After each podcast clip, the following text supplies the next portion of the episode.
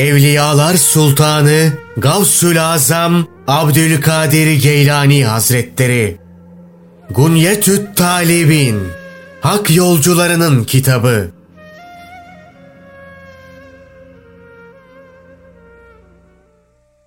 Helal Kazanç Allah ondan razı olsun. Ebu Hureyre, Hazreti Peygamber sallallahu aleyhi ve sellemin şöyle buyurduğunu nakletmiştir. Bir kimse dilenmemek, ailesinin geçimini sağlamak, komşularına yardım etmek için dünya malını helal yoldan ararsa Allah onu kıyamet gününde yüzü dolunay gibi parlak olarak diriltir. Malıyla övünmek, başkalarına karşı böbürlenmek ve gösteriş yapmak için dünya malını helal yoldan ararsa kıyamet gününde Allah'ın huzuruna onu kızdırmış olarak çıkar. Allah ondan razı olsun. Sabit el-Benani'nin şöyle dediği nakledilmiştir. Bana afiyetin yani sağlık ve huzurun on şeyde olduğu haber verilmiştir. Bunlardan dokuzu sessizlikte, biri insanlardan kaçmaktadır. İbadet de on çeşittir. Bunlardan dokuzu geçim sağlamakta, biri ise Allah'a kulluk etmektedir. Allah ondan razı olsun. Cabir bin Abdullah, Allah Resulü sallallahu aleyhi ve sellemin şöyle dediğini nakletmiştir. Kişi kendisine dilencilikten bir kapı açarsa Allah da ona fakirlikten bir kapı açar. Kim de tok gönüllü olmak isterse Allah onu tok gönüllü kılar.'' Kim insanlara muhtaç olmamayı dilerse Allah onu insanlara muhtaç etmez. Birinizin birip alıp şu vadiye giderek oradan odun toplaması ve pazara gelerek onu bir miktar hurma karşılığında satması, versinler veya vermesinler insanlara el açmasından daha iyidir. Yine şöyle nakledilmiştir. Bir kimse kendisine dilencilikten bir kapı açarsa Allah Celle Celaluhu ona fakirlikten yetmiş kapı açar. Yine Allah Resulü sallallahu aleyhi ve sellemin şöyle buyurduğu nakledilmiştir. Allah Celle Celaluhu aile babası olan meslek sahibi her Müslümanı sever. Sağlığı yerinde olmasına rağmen boş gezip ne dünya işinde ne ahiret işinde gözü olmayanı ise sevmez.'' Yine şöyle nakledilmiştir. Hazreti Davud aleyhisselam Allah'tan geçimliğini kendi eliyle kazanmayı diledi. Allah Celle Celaluhu da ona demiri işleme imkanı verdi. Demirden zırh yapıp satar ve kazancıyla ailesini geçindirirdi. Oğlu Süleyman aleyhisselam ise şöyle dua etti. Allah'ım sen benden önce kimseye nasip etmediğin hükümranlığı bana nasip ettin. Onu benden sonra da kimseye nasip etmemeni diledim. Bu duamı da kabul ettin. Sana layık olduğun gibi şükredemiyorsam benden daha iyi şükreden bir kulunu karşıma çıkar dedi. Allah da ona ey Süleyman kendi el emeğiyle geçinen ve avret yerini örtüp bana kulluk eden kullarım şükürlerini senden daha iyi ifa ederler diye vahyetti.'' Bunun üzerine Hazreti Süleyman aleyhisselam ''Ey Rabbim benim kazancımı da elime ver.'' diye dua etti. Bunun üzerine Cebrail aleyhisselam gelip ona hurma yaprağını işlemeyi öğretti. Hazreti Süleyman aleyhisselam ondan sepet yaptı. Hurma yaprağını işleyen ilk kişi Hazreti Süleyman aleyhisselamdır. Bir bilgenin şöyle dediği nakledilmiştir. Din ve dünya dört grup insan sayesinde ayakta durur. Alimler, yöneticiler, savaşçılar ve çalışıp kazananlar. Yöneticiler çobandırlar. İnsanları koruyup gözetirler. Alimler peygamberlerin mirasçılarıdır. İnsanlara ahiret yolunu gösterirler. Onlar da alimlere uyarlar. Savaşçılar Allah'ın yeryüzündeki askerleridir.'' Allah onlarla yeryüzündeki inançsızları dize getirir. Çalışıp kazananlarsa Allah'ın güven duyduğu kimselerdir. İnsanların faydasına olan işler ve yeryüzünün imarı onlar sayesinde gerçekleşir. Çobanlar kurtulunca sürüyü kim korur? Alimler ilmi terk edip dünya işleriyle uğraşınca insanlar kime uyabilir? Savaşçılar başkalarına karşı övünmek ve böbürlenmek için atlarına binip aç gözlülükle savaşa çıkınca düşmana karşı zafer nasıl kazanılır? Çalışıp kazananlar insanlara karşı hıyanet edince insanlar onlara nasıl güvenir? Tüccarda üç özellik olmayınca hem dünyada hem de ahirette fakir düşer. 1. Yalan, boş söz ve yeminden arınmış bir dil. 2. Komşusuna ve iş arkadaşlarına karşı kinden, hainlikten ve çekememezlikten arınmış bir kalp. 3. Üç şeyi yapmayı alışkanlık haline getiren bir can. Cuma namazı ve vakit namazlarını cemaatle kılmak. Gündüz ve gecenin bir bölümünde ilim öğrenmek. Ve Allah'ın hoşnutluğunu her şeyin üstünde tutmak. Sen sen ol, haram kazanca bulaşma. Çünkü denilmiştir ki bir kul haram yoldan bir mal kazanıp onu yemek ister ve besmele çekerse şeytan ye onu kazanırken ben de senin yanındaydım. Dolayısıyla senden ayrılacak değilim. Hiç kuşkusuz ben senin ortağınım der. Şeytan haram kazanç elde edenlerin ortağıdır. Allah Celle Celaluhu şeytana haydi onların malları ve çocuklarıyla ilgili günahlarına sen de ortak ol buyurmuştur. Müfessirlerin ifadesine göre ayette geçen mallarla haram mallar, çocuklarla ise zinadan doğan çocuklar kastedilmiştir. Allah ondan razı olsun. Abdullah bin Mesud'dan Allah Resulü'nün sallallahu aleyhi ve sellem şöyle buyurduğu nakledilmiştir. Bir kimse haram yoldan bir mal kazanınca onu sevap almak için sadaka olarak verse de, bereket umarak harcasa da, çocuklarına miras olarak bıraksa da, o mal onu cehenneme uğurlayan bir azık olacaktır. Sözün özü, haram maldan bir tek etinin ve kanının üzerine titreyen kimse kaçınır. Kişinin dini de eti ve kanı demektir.'' Bundan dolayı haramdan ve haram yolla kazanç elde edenlerden uzak durmalı ve onlarla oturup kalkmamalıdır. Kazancı haram olan kimselerin sofrasından yemek yememelidir. Kimseye haram kazanç yolu göstermemelidir. Aksi halde o da onunla birlikte harama ortak olur.'' İhtiyat, yediğinin içtiğinin helalden olmasına özen göstermek, dinin direği, kulluğun özü ve ahiret işlerinin tamamlayıcısıdır. Uzlet Hazreti Peygamber sallallahu aleyhi ve sellemin yalnız kalmaya çalışın. Çünkü yalnızlık ibadettir buyurduğu nakledilmiştir. Yine Hazreti Peygamber sallallahu aleyhi ve sellem mümin evinin oturma arkadaşıdır buyurmuştur. Başka bir hadiste insanların en üstünü yalnız kalandır. Böylece insanlara bir kötülüğü dokunmaz buyurmuştur. Bir diğer rivayette ise garip, dindarca yaşamak için insanlardan kaçan kimsedir buyurmuştur. Allah ona rahmet eylesin. Geçmiş büyüklerden Bişri Hafi şöyle demiştir. Şimdi sessiz kalmak ve evlerden ayrılmamak zamanıdır.'' Allah ona rahmet eylesin. Sa'd bin Ebu Vakkas, Akik'teki köşkünde yalnız yaşamaya başlayınca ona çarşı pazarları ve arkadaş meclislerini bırakıp bir köşeye çekildin denilmiş o da şöyle demiştir. Çarşı pazarları boş, arkadaş meclislerini de eğlenceye dalmış gördüm. Afiyetin onların hepsinden ayrılmakta bulunduğunu anladım. Allah ona rahmet eylesin. Vüheb bin Elverd şöyle demiştir.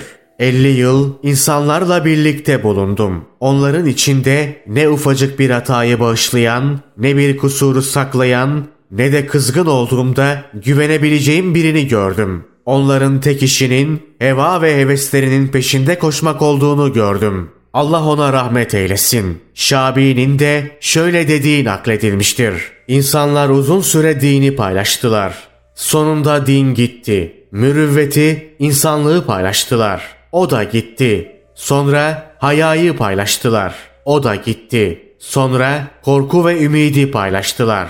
Korkarım ki bundan sonra bunun da beteri gelecektir. Bir bilge şöyle demiştir. İbadet on parçadır.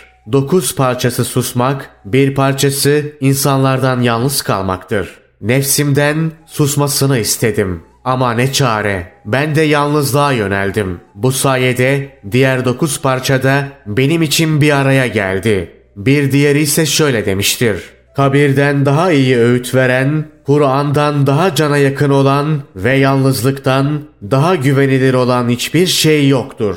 Allah ona rahmet eylesin. Bişr bin Haris şöyle demiştir. İlim, dünyadan kaçmaya yardım etsin diye öğrenilir. Kendisi aracılığıyla dünya malı elde edilsin diye değil. Allah ondan razı olsun. Hazreti Ayşe'nin şöyle dediği nakledilmiştir. Ey Allah'ın Resulü! Kimlerle oturup kalkmamız daha iyidir? diye soruldu. O da sallallahu aleyhi ve sellem şöyle buyurdu. Gördüğünüzde Allah'ı hatırladığınız, konuştuğunda iyi davranışlarınızın artmasına sebep olan ve bir iş yaptığında size ahireti hatırlatan kimselerle. İsa bin Meryem aleyhisselam şöyle derdi. Ey havariler! Günah işleyenleri sevmeyerek kendinizi Allah'a sevdirmeye çalışın. Onlardan uzaklaşarak Allah'a yaklaşın ve onlara kızarak Allah'ın hoşnutluğunu kazanın. Mutlaka birileriyle birlikte olacaksanız bari alimlerle birlikte olun. Çünkü Hazreti Peygamber sallallahu aleyhi ve sellem şöyle buyurmuştur. Alimlerin yanında oturmak bile ibadettir. Hazreti Peygamber sallallahu aleyhi ve sellem bir başka hadisinde şöyle buyurmuştur. Kalbini tefekkürden, bedenini sabırdan, gözünü de ağlamaktan ayırma. Yarın sana gelecek olan rızkı tasa etme. Çünkü bu amel defterine yazılacak bir günahtır. Camilerden de ayrılma. Çünkü Allah'ın evini şenlendirenler Allah'ın ailesidir. Yine Hazreti Peygamber sallallahu aleyhi ve sellem şöyle buyurmuştur. Camilere sıkça gidip gelen kimse, faydalanılan bir arkadaş, beklenen bir rahmet, doğru yolu gösteren, bazen de helak olmayı engelleyen bir kelime ve yepyeni bir ilim bulur. Utandığı ve Allah'tan korktuğu için günahları da terk eder. Bir kimse insanlardan ne kadar ayrı yaşarsa yaşasın, cuma ve vakit namazlarında cemaatten ayrılmasına dinde izin yoktur.'' Dolayısıyla bunları kesinlikle terk edemez. Çünkü cuma namazını sürekli terk eden kişi dinden çıkar. Hazreti Peygamber sallallahu aleyhi ve sellem şöyle buyurmuştur. Her kim cuma namazını özürsüz yere üç kez terk ederse Allah onun kalbini mühürler. Allah ondan razı olsun. Cabir bin Abdullah da şöyle bir hadis nakletmiştir. İyi biliniz ki Allah Celle Celaluhu cuma namazını içinde bulunduğum şu makamda, şu ayda ve şu yılda kıyamet gününe dek size farz kılmıştır. Bundan böyle her kim adil veya zalim bir yöneticisi varken cuma namazını küçümseyerek veya inkar ederek kılmamazlık ederse Allah onun iki yakasını bir araya getirmesin. işini bitirmesine imkan vermesin. İyi biliniz ki o tövbe etmediği sürece ne namazı, ne orucu, ne zekatı, ne de haccı kabul edilecektir. Ancak her kim tövbe ederse Allah onun tövbesini kabul eder. Ayrıca cuma namazına gitmemekle kişi namaza çağıran müezzini önemsememiş olur. Allah Celle Celaluhu cuma günü namaza çağrılınca derhal Allah'ı anmaya koşun buyurmuştur. Allah'ı ve onun adına çağrı yapanı küçük görense Müslümanlıktan çıkar. Dolayısıyla onun tövbe ederek Müslümanlığını yenilemesi gerekir. Elbette Allah tövbe edenin tövbesini kabul edecektir. Kişi dinen geçerli bir özrü olmadıkça cuma namazını terk edemez. Nitekim şöyle denilmiştir.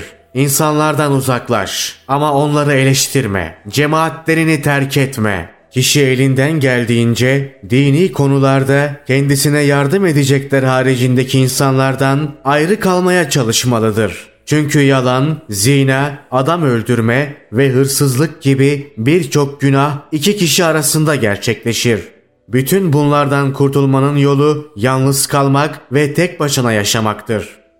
Yolculuk adabı ve yol arkadaşlığı Bir kimse yola çıkmayı, hacca gitmeyi, savaşa çıkmayı veya bir yerden başka bir yere taşınmayı ya da bir ihtiyacını temin etmeyi kastedince iki rekat namaz kılmalı. Sonra yolda ihtiyaç duyacağı şeyleri temin edip öyle yola çıkmalıdır. Yola çıkacağı zaman iki rekat namaz kıldıktan sonra şöyle dua etsin.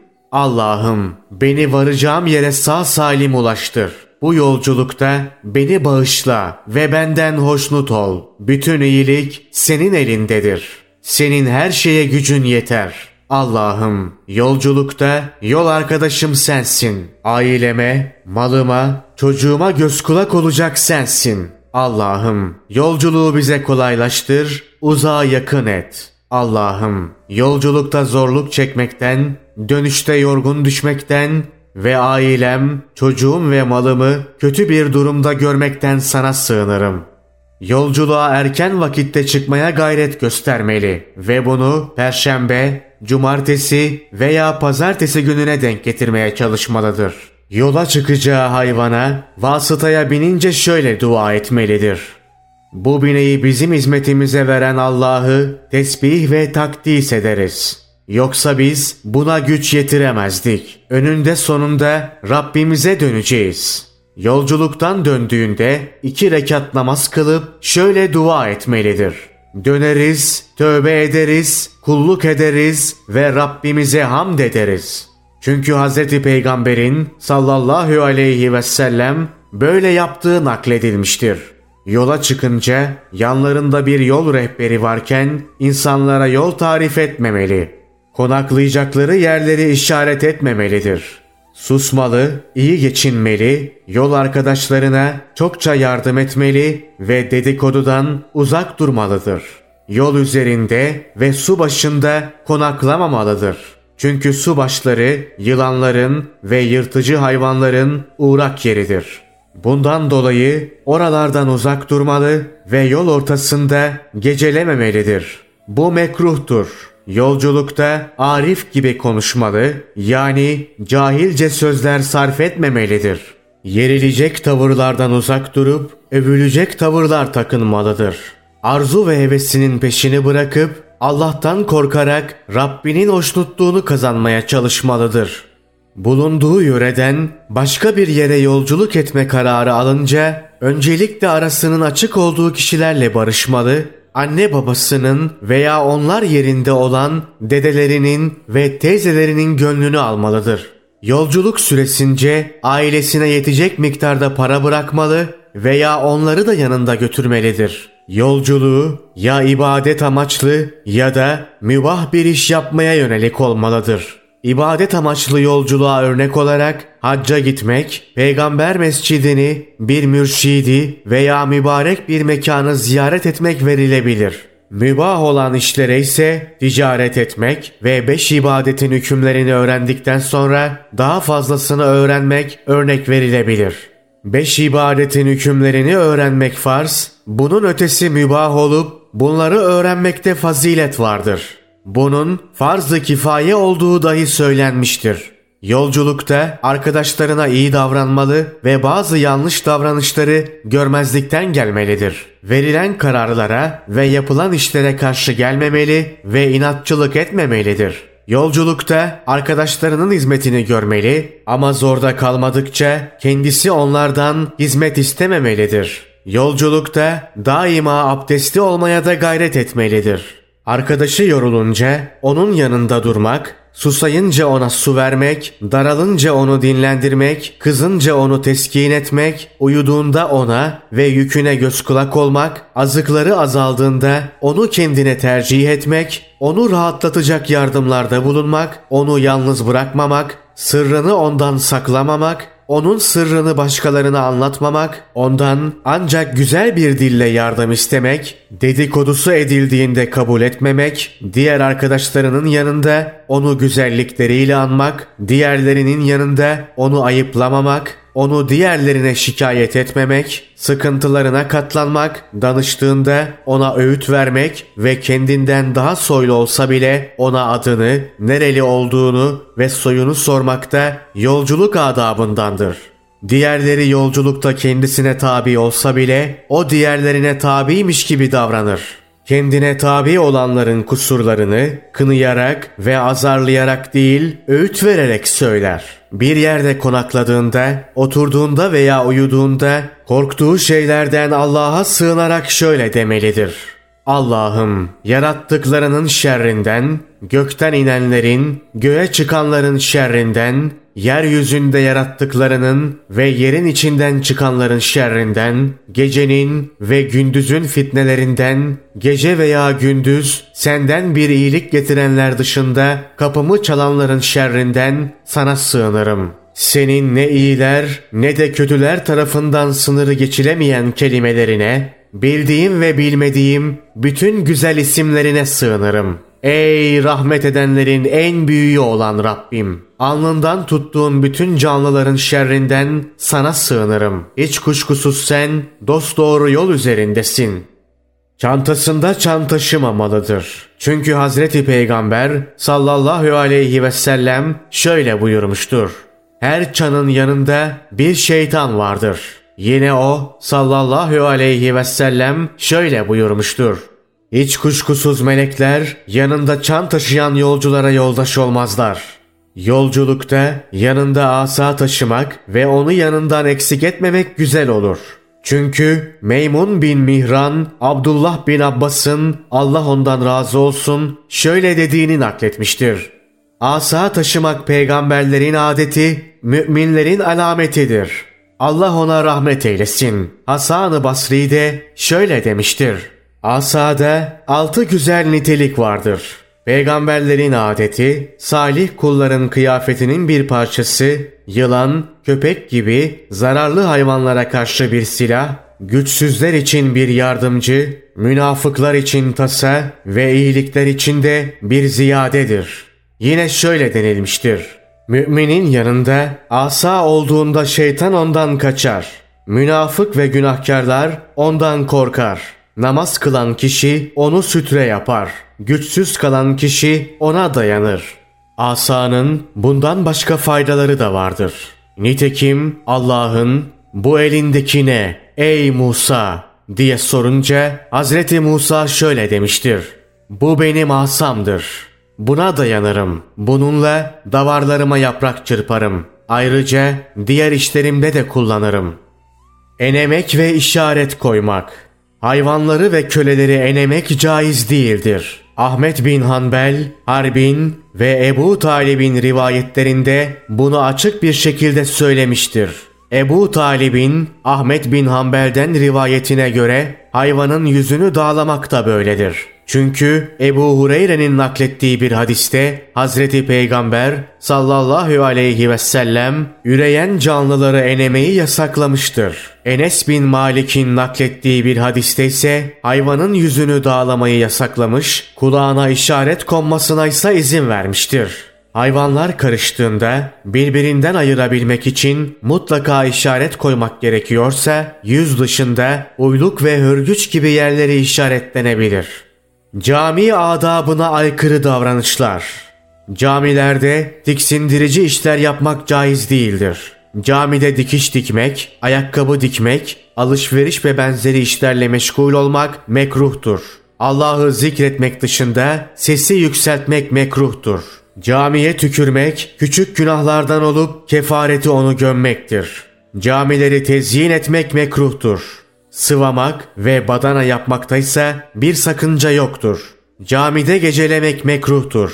Ancak yabancılar ve itikafa girenler geceleyebilir.'' Çünkü Hazreti Peygamber sallallahu aleyhi ve sellem Abdi Kays oğullarından bir diğer rivayete göre Sakif kabilesinden gelen heyeti camide ağırlamıştır. Müslümanları aşağılamayan ve yermeyen şiir ve kasidelerin camilerde okunmasında bir sakınca yoktur.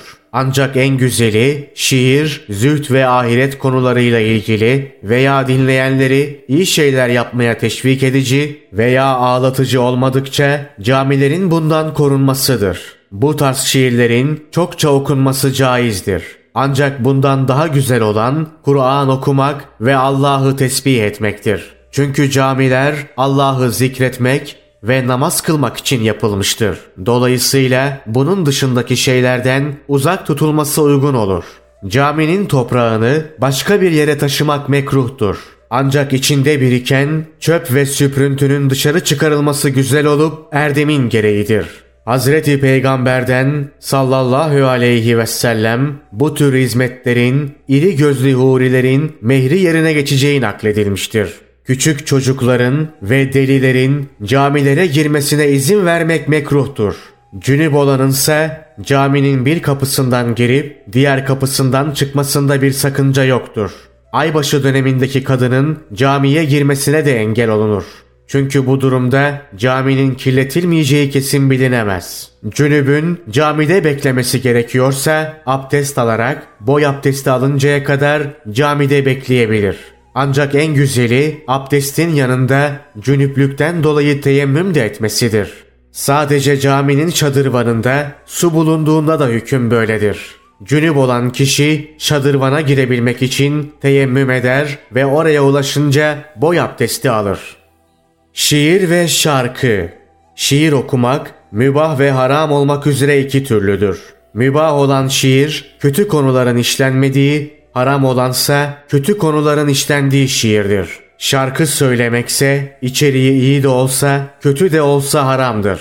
Ancak içeriği kötü olan şiir şarkı formunda söylenince haramlığın iki sebebi olur. Enstrüman sesine benzeyen namelerle Kur'an okumak mekruhtur.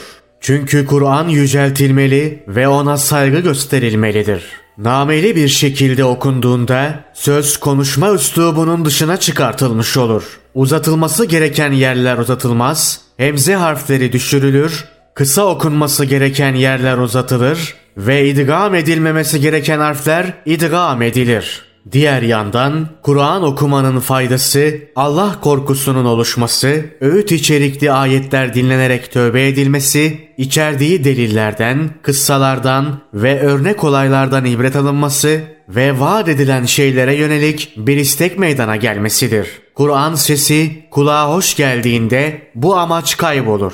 Allah Celle Celaluhu şöyle buyurmuştur. Müminler öyle kimselerdir ki her ne zaman Allah'tan bahsedilse yürekleri titrer. Kendilerine Allah'ın ayetleri okunduğunda imanları artar. Onlar yalnız Allah'a güvenirler. Onlar neden hala Kur'an'ı samimiyetle anlayıp kavramaya çalışmazlar? Biz sana bu feyiz kaynağı Kur'an'ı gönderdik ki insanlar onun mesajları üzerinde düşünsünler ve aklı selim olanlar ders alsınlar. Peygambere vahyedilen ayetleri dinledikleri zaman gözlerinin yaşla dolup taştığına tanık olursun. Coşturan namelerse buna engel olur. Bu yüzden mekruh görülmüştür. Harp ülkesine giden kişi yanına mushaf almaz. Çünkü orada mushafı onun elinden alarak hürmetsizlik edebilirler. Namahrem olan genç kadınların seslerine de kulak vermez. Çünkü Hazreti Peygamber sallallahu aleyhi ve sellem şöyle buyurmuştur. Subhanallah demek erkekler için, el çırpmaksa kadınlar içindir. Hazreti Peygamber sallallahu aleyhi ve sellem bunu namazda yanlış yapan kişiyi yanlışından haberdar etmek konusunda söylemiştir. Bunun hükmü böyle olduğuna göre şiir ve gazel okumak ve aşktan, aşıklardan, sevgiden, iki cinsin birbirine ilgisinden söz etmek gibi insanları coşturan konuların hükmü nedir? Sen düşün. Kişi sesi kulağa hoş gelen bir genç kızı dinleyince şehveti kabarır. Bu da onu harama sürükler. Bundan dolayı genç bir kızın sesini dinlemek kimseye caiz değildir.'' Bir kimse ben Allah katında kendimi kurtarabilecek temiz duygularla dinliyorum derse onu yalanlarız. Çünkü din bu ikisinin arasını ayırmamıştır. Bu caiz olsa peygamberlere caiz olurdu. Bu savunma geçerli sayılsa şarkı dinleyince coşmadığını söyleyen birinin şarkıcıları dinlemesini ve şarap içtiğinde sarhoş olmayan birinin de şarap içmesini caiz görmemiz gerekirdi. Kişi ben şarap içtiğimde haramdan uzak duruyorum dese bile şarap içmesine izin verilmez. Yine ben kız gibi güzel erkekleri ve yabancı kadınları görüp onlarla baş başa kaldığımda onların güzelliğinden ibret alıyorum dese buna da izin vermeyiz. Ve ona bunların terk edilmesi farzdır. İbret alınacak haram olmayan şeyler daha çoktur. İyisi mi sen onlardan ibret al deriz. Bu Allah'ın adını haram işlemeye alet eden ve nefsinin arzusuna uyan kimselerin tuttuğu yoldur. Dolayısıyla onların bu sözlerini kabul etmez ve söylediklerini ciddiye almayız. Allah Celle Celaluhu şöyle buyurmuştur. Mümin erkeklere söyle, gözlerini bakılması yasak olan şeylerden çevirsinler. İffetlerini her daim korusunlar. Onlara yakışan davranış budur.'' Şu halde her kim harama bakmanın daha çok yakıştığını söylerse Kur'an'ı yalanlamış olur. Birisi öldüğünde ağıt yakmak mekruhtur. Ağlamaksa mekruh değildir. Öldürülmesi caiz olan ve olmayan hayvanlar. Bir kimse evinde bir yılan gördüğünde üç kez onun gitmesine müsaade eder. Bir kez daha gözükürse onu öldürebilir. Kırda görürse derhal öldürebilir.'' Sırtı siyah çizgili olan epter yılanıyla sırtında beyaz iki çizgi bulunan yılan da böyle olup bunları gördüğü yerde derhal öldürebilir. Yılana müsaade etmek selametle git bize zarar verme demektir. Ev yılanlarına ne yapılması gerektiği kendisine sorulunca Hazreti Peygamber sallallahu aleyhi ve sellem şöyle buyurmuştur. Evlerinizde bunlardan birini gördüğünüzde ona Nuh'un ve Süleyman'ın sizden aldığı sözü hatırlatıyorum ve bize zarar vermemenizi istiyorum deyin. Geri dönerlerse onları öldürün. Allah ondan razı olsun. Abdullah bin Mesud da Hazreti Peygamber sallallahu aleyhi ve sellemin şöyle buyurduğunu nakletmiştir. Bütün yılanları öldürün. Her kim onların öç alacağından korkarsa benden değildir. Allah ondan razı olsun. Salim, babası Abdullah bin Ömer kanalıyla Hazreti Peygamber sallallahu aleyhi ve sellemin şöyle buyurduğunu nakletmiştir. Sırtında beyaz iki çizgi bulunan yılanları ve ebder yılanlarını öldürün. Çünkü onlar gözü kör eder, gebeye düşük yaptırır. Allah ondan razı olsun. Abdullah bin Ömer gördüğü her yılanı öldürürdü. Bir yılanı kovalıyorken Ebu Lübabe onu gördü ve evlerde dolaşan yılanların öldürülmesi yasaklandı dedi. Evlerde dolaşan yılanların öldürülmesinin yasaklandığı konusunda dayanak nakledilen şu hadislerdir. Allah ondan razı olsun. Ebu Said şöyle nakletmiştir.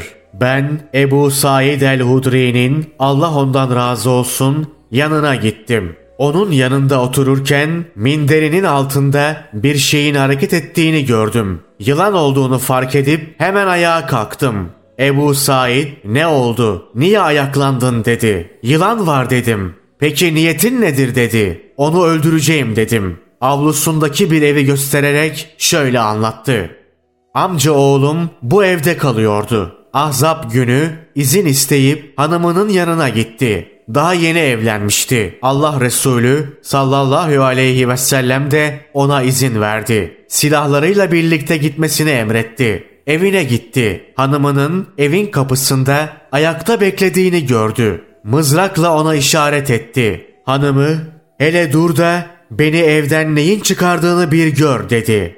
Bunun üzerine eve girdi ve orada tanınmadık bir yılan gördü. Mızrağıyla ona vurdu. Sonra yılanı mızrağının ucuna alıp koşarak dışarı çıktı. Ve bilemiyorum. Acaba bir yılan mı daha erken ölür yoksa bir adam mı dedi. Yılanın kavmi yani cinler Allah Resulü sallallahu aleyhi ve selleme gelerek Allah'a dua etsen de arkadaşımızı geri gönderse dediler. O da sallallahu aleyhi ve sellem arkadaşınız için bağışlanma dileğiniz buyurup devamla şöyle dedi. Bir grup cin Medine'de Müslüman oldu. Bir yılan gördüğünüzde onu üç kez uyarın. Siz uyardıktan sonra tekrar gözükecek olursa onu öldürün. Bir diğer rivayetteki ifade de şöyledir. Ona üç kez müsaade edin. Yine gözükürse onu öldürün. Çünkü o ebder yılanıdır. Keler de öldürülebilir. Çünkü Amir bin Sa'd babasının Allah ondan razı olsun şöyle söylediğini nakletmiştir. Allah Resulü sallallahu aleyhi ve sellem kelerin öldürülmesini emretti ve onun zararlı hayvanlardan olduğunu söyledi. Allah ondan razı olsun. Ebu Hureyre de Hazreti Peygamber sallallahu aleyhi ve sellemin şöyle buyurduğunu nakletmiştir. İlk atışta vuran kişi için 70 sevap vardır. Karınca çok fazla sıkıntı vermediği sürece onu öldürmek mekruhtur. Çünkü Ebu Hureyre Allah ondan razı olsun Hazreti Peygamber sallallahu aleyhi ve sellemin şöyle buyurduğunu nakletmiştir. Peygamberlerden birini bir karınca ısırmış. O da karıncaların yuvasını yaktırmıştı. Bunun üzerine Allah Celle Celaluhu seni bir karınca ısırdı diye Allah'ı tesbih eden bir ümmeti nasıl yok edebildin diye vahyetti. Kurbağayı öldürmek mekruhtur. Çünkü Abdullah bin Osman'dan Allah ondan razı olsun şöyle nakledilmiştir. O Hazreti Peygamber'e sallallahu aleyhi ve sellem kurbağayı ilacın içine koyup koyamayacağını sormuştu. Hazreti Peygamber sallallahu aleyhi ve sellem onun kurbağayı öldürmesini yasakladı. Öldürülmesine izin verilen bit, pire, karınca ve sinek gibi böceklerin ateşle yakılarak öldürülmesi mekruhtur. Çünkü Hazreti Peygamber sallallahu aleyhi ve sellem şöyle buyurmuştur. Ateşin Rabbinden başka hiç kimse ateşle cezalandıramaz. Zarar veren bütün hayvanlar öldürülebilir. Somut bir zararı bulunmasa dahi zarar verici bir yapıya sahip olması öldürülmesi için yeterlidir. Çünkü zarar vermek onun doğasında vardır. Bunlar konu başında saydığımız özelliklere sahip olan yılanla akrep, kuduz köpek, fare ve benzeri gibi hayvanlardır. Koyu siyah köpek de böyledir. Çünkü o köpek görünümünde bir şeytan olabilir. Kişinin susuz bir hayvana su vermesi sevaptır. Çünkü Hz. Peygamber sallallahu aleyhi ve sellem şöyle buyurmuştur. Ciğeri yanık her canlıya su vermekte sevap vardır. Ancak bu susamış hayvan zarar verici olmadığı zaman söz konusudur. Zarar verici hayvanlara ise su verilmez. Çünkü ona su vermek vereceği zararı arttırmak demektir. Buysa caiz değildir. Kişinin çiftçilik, avcılık ve hayvan gütme dışında bir amaçla evinde köpek beslemesi caiz değildir. Köpek kuduz olursa onu serbest bırakmak haram olup insanlara zarar vermesini önlemek için öldürülmesi gerekir. Bu konuda şöyle bir hadis nakledilmiştir. Hayvan gütme ve avcılık dışında bir maksatla köpek edinen kimsenin sevabından her gün iki kırat eksilir. Evcil bir hayvana gücünün yetmeyeceği kadar yük yüklemek, çift sürdürmek ve onu yürütmek caiz değildir. Yetecek miktarda yem vermemek de caiz değildir. Böyle yapan kişi günahkar olur. Yiyebileceğinden çok yemek yedirmek ve hayvanın etlenmesi için yedirilmesi adet edinilen şeyleri zorla yedirmek de mekruhtur. Kan alıcının kazancından yemek mekruhtur. Çünkü bu pis bir kazançtır. Zira Hazreti Peygamber sallallahu aleyhi ve sellem kan alıcının kazancı pistir buyurmuştur. Hanbeli fıkıh alimlerinden bir kısmı bunu haram kabul etmiştir. Bu görüş Ahmet bin Hanbel'in Allah ona rahmet eylesin kendisinden de nakledilmiştir. Ana babaya iyilik etmek. Allah Celle Celaluhu şöyle buyurmuştur. Ey peygamber! Rabbin şöyle buyurdu. Benden başkasına asla ibadet etmeyin. Ana babanıza da çok iyi davranın. Şayet onlardan biri veya her ikisi senin yanında yaşlanırlarsa onlara hizmette yüksünerek öf demeyesin. Sakın onları azarlamayasın. Onlara karşı hep tatlı dilli olasın. Yine onlara şefkat ve merhamette kol kanat geresin. Ve onlar için şöyle yakarasın. Ey Rabbim! Nasıl ki onlar beni küçüklüğümde sevgi ve şefkatle besleyip büyüttülerse sen de onlara şefkat ve merhamet göster. Ana babasına iyi davranmasını emrettik. Şu halde insanoğlu hem bana hem de ana babana minnettarlığını göstermelisin. Abdullah bin Abbas, Allah ondan razı olsun, Hazreti Peygamber sallallahu aleyhi ve sellemin şöyle buyurduğunu nakletmiştir. Her kim anne babası kendini öfkeliyken sabahlarsa cehenneme açılan iki kapısı olur. Ve kim anne babası kendini öfkeli olarak akşama çıkarsa onun da cehenneme açılan iki kapısı olur. Biri öfkeli ise bir kapısı olur. Kendisine haksızlık etseler de bu böyledir.'' Abdullah bin Ömer, Allah ondan razı olsun, Allah Resulü sallallahu aleyhi ve sellemin şöyle buyurduğunu nakletmiştir. Rabbin rızası ana babanın rızasındadır. Dargınlığı da onların dargınlığındadır. Yine Abdullah bin Ömer'den Allah ondan razı olsun şöyle nakledilmiştir. Hazreti Peygamber'e sallallahu aleyhi ve sellem biri gelerek ben cihad etmek istiyorum demişti. O da sallallahu aleyhi ve sellem senin ana baban var mı buyurdu. Adam evet dedi. Bunun üzerine Hazreti Peygamber sallallahu aleyhi ve sellem öyleyse onların iyiliği için cihad et, çalış buyurdu. Ana babaya edilecek iyilikler şunlardır. 1. İhtiyaçlarını karşılarsın. 2. Onlara sıkıntı veren şeyleri giderirsin. 3. Küçük çocukları idare ettiğin gibi onları da idare edersin. 4. Onlardan bıkmaz, hizmetlerini görmeyi yüksünmezsin. 5. Onların hizmetini görmeyi, nafile namaz kılmaya, oruç tutmaya ve Kur'an okumaya tercih edersin. 6. Namazlarının sonunda onların bağışlanmasını dilersin. 7. Onlara yorgun düşecekleri bir iş yüklemezsin. 8. Verdikleri sıkıntıya tahammül edersin. 9. Onların sesini aşan bir sesle konuşmazsın. 10. Dine aykırı olmayan işlerde onlara karşı gelmezsin. Yani hacca gitmek, beş vakit namaz kılmak, zekat vermek, kefaret ve adak gibi farz olan ibadetleri terk etmeyi istemeleri durumunda onların sözü tutulmaz. Yine zina işlemek, şarap içmek, adam öldürmek, namuslu birine zina iftirası atmak, gasp ve hırsızlık gibi yollarla haksız yere birinin malını almak gibi haram kılınmış olan işlerde de onların sözü tutulmaz. Çünkü Hz. Peygamber sallallahu aleyhi ve sellem şöyle buyurmuştur. Allahü Teala'ya isyan etmek konusunda hiçbir yaratılmışa itaat etmek yoktur. Allah Celle Celaluhu da şöyle buyurmuştur. Eğer onlar seni hakkında bilgin olmayan bir şeyi körü körüne bana ortak koşman için zorlarlarsa onlara itaat etme. Bu ayet ve hadis Allah'a isyan etme anlamı taşıyan bütün konuları kapsamakta olup böyle bir emir tutulmaz.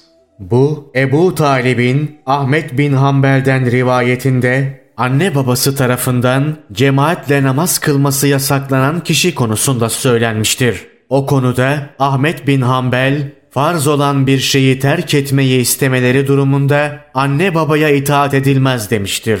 11. Onlarla yakın ilişkisi olanlarla sen de yakın ilişki kurmalı, onlardan ayrılıp hiç ziyaret etmeyenleri sen de ziyaret etmemeli, hayatta ve ölümde kendi şahsın için sinirlendiğin şeylere onlar için de sinirlenmelisin. Bütün bunlar onlara iyilik kapsamında yer alır. 12. Yaratılış gereği onlara öfkelenecek olursan onların seni büyüttüklerini, senin için nice geceler uykusuz kaldıklarını, senin üzerine titrediklerini ve yorulduklarını hatırla ve Allah'ın onlara karşı hep tatlı dilli olasın buyruğunu düşün. Acıma duygun onlara öfkelenmene engel olamıyorsa bil ki sen yoksun bırakılmış ve Allah'ın gazabına uğramışsın.'' Bu nedenle kendini tutamayıp Allah'ın onlar hakkındaki buyruğuna aykırı davranırsan öfken dindikten sonra hemen Allah'a tevbe et. 14. Onların gönlünü almadan üzerine farz olmayan bir yolculuğa çıkma.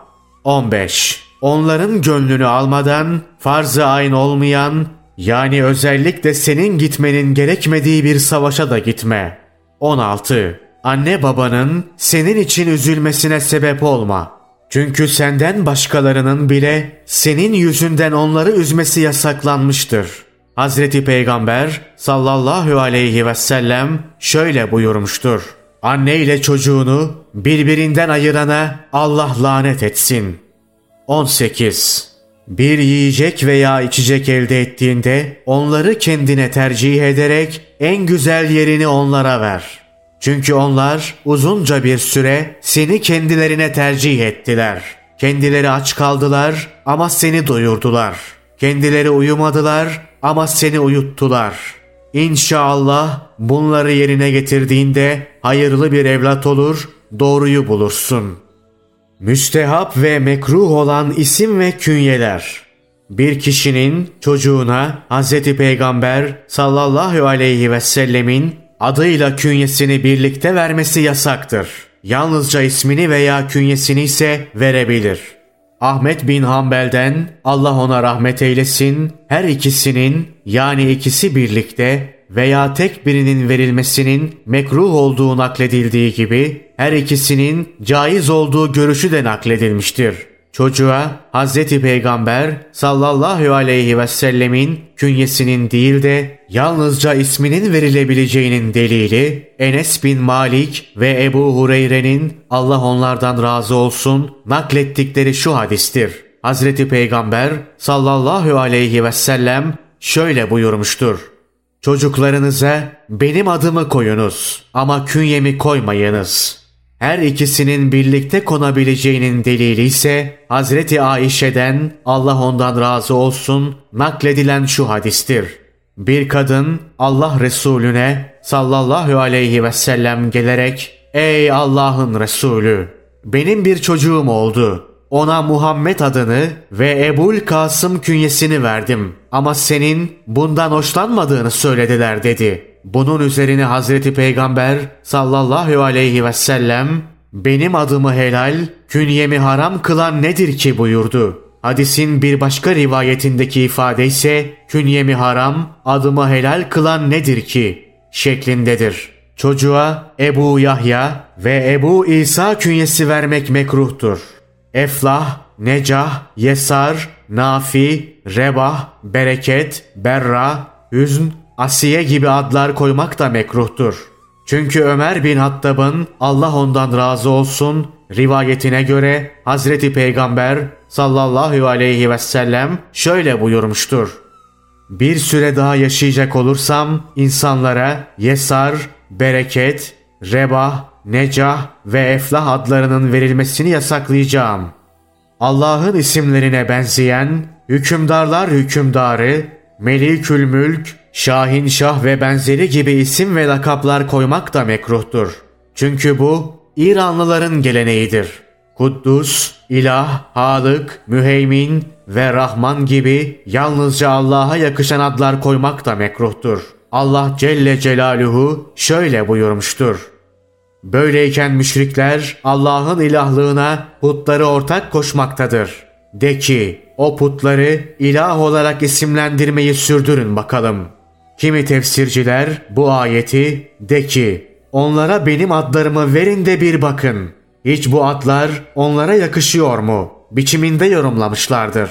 Arkadaşların birbirine veya efendinin kölesine hoşlanmadığı bir lakap takması da haramdır.'' Çünkü Allahü Teala birbirinize kötü lakaplar takmayın buyurarak bunu yasaklamış ve bu davranışı günahkarlık olarak nitelemiştir. Arkadaşların birbirlerine hoşlandıkları isimler, lakaplar takmasıysa müstehaptır. Öfkelenen kişi ne yapmalı? Bir kimse öfkelendiğinde ayaktaysa oturması, oturuyorsa yere uzanması müstehaptır.'' Ayrıca soğuk su öfkeyi yatıştırır. Çünkü Hz. Peygamber sallallahu aleyhi ve sellemin şöyle buyurduğu nakledilmiştir.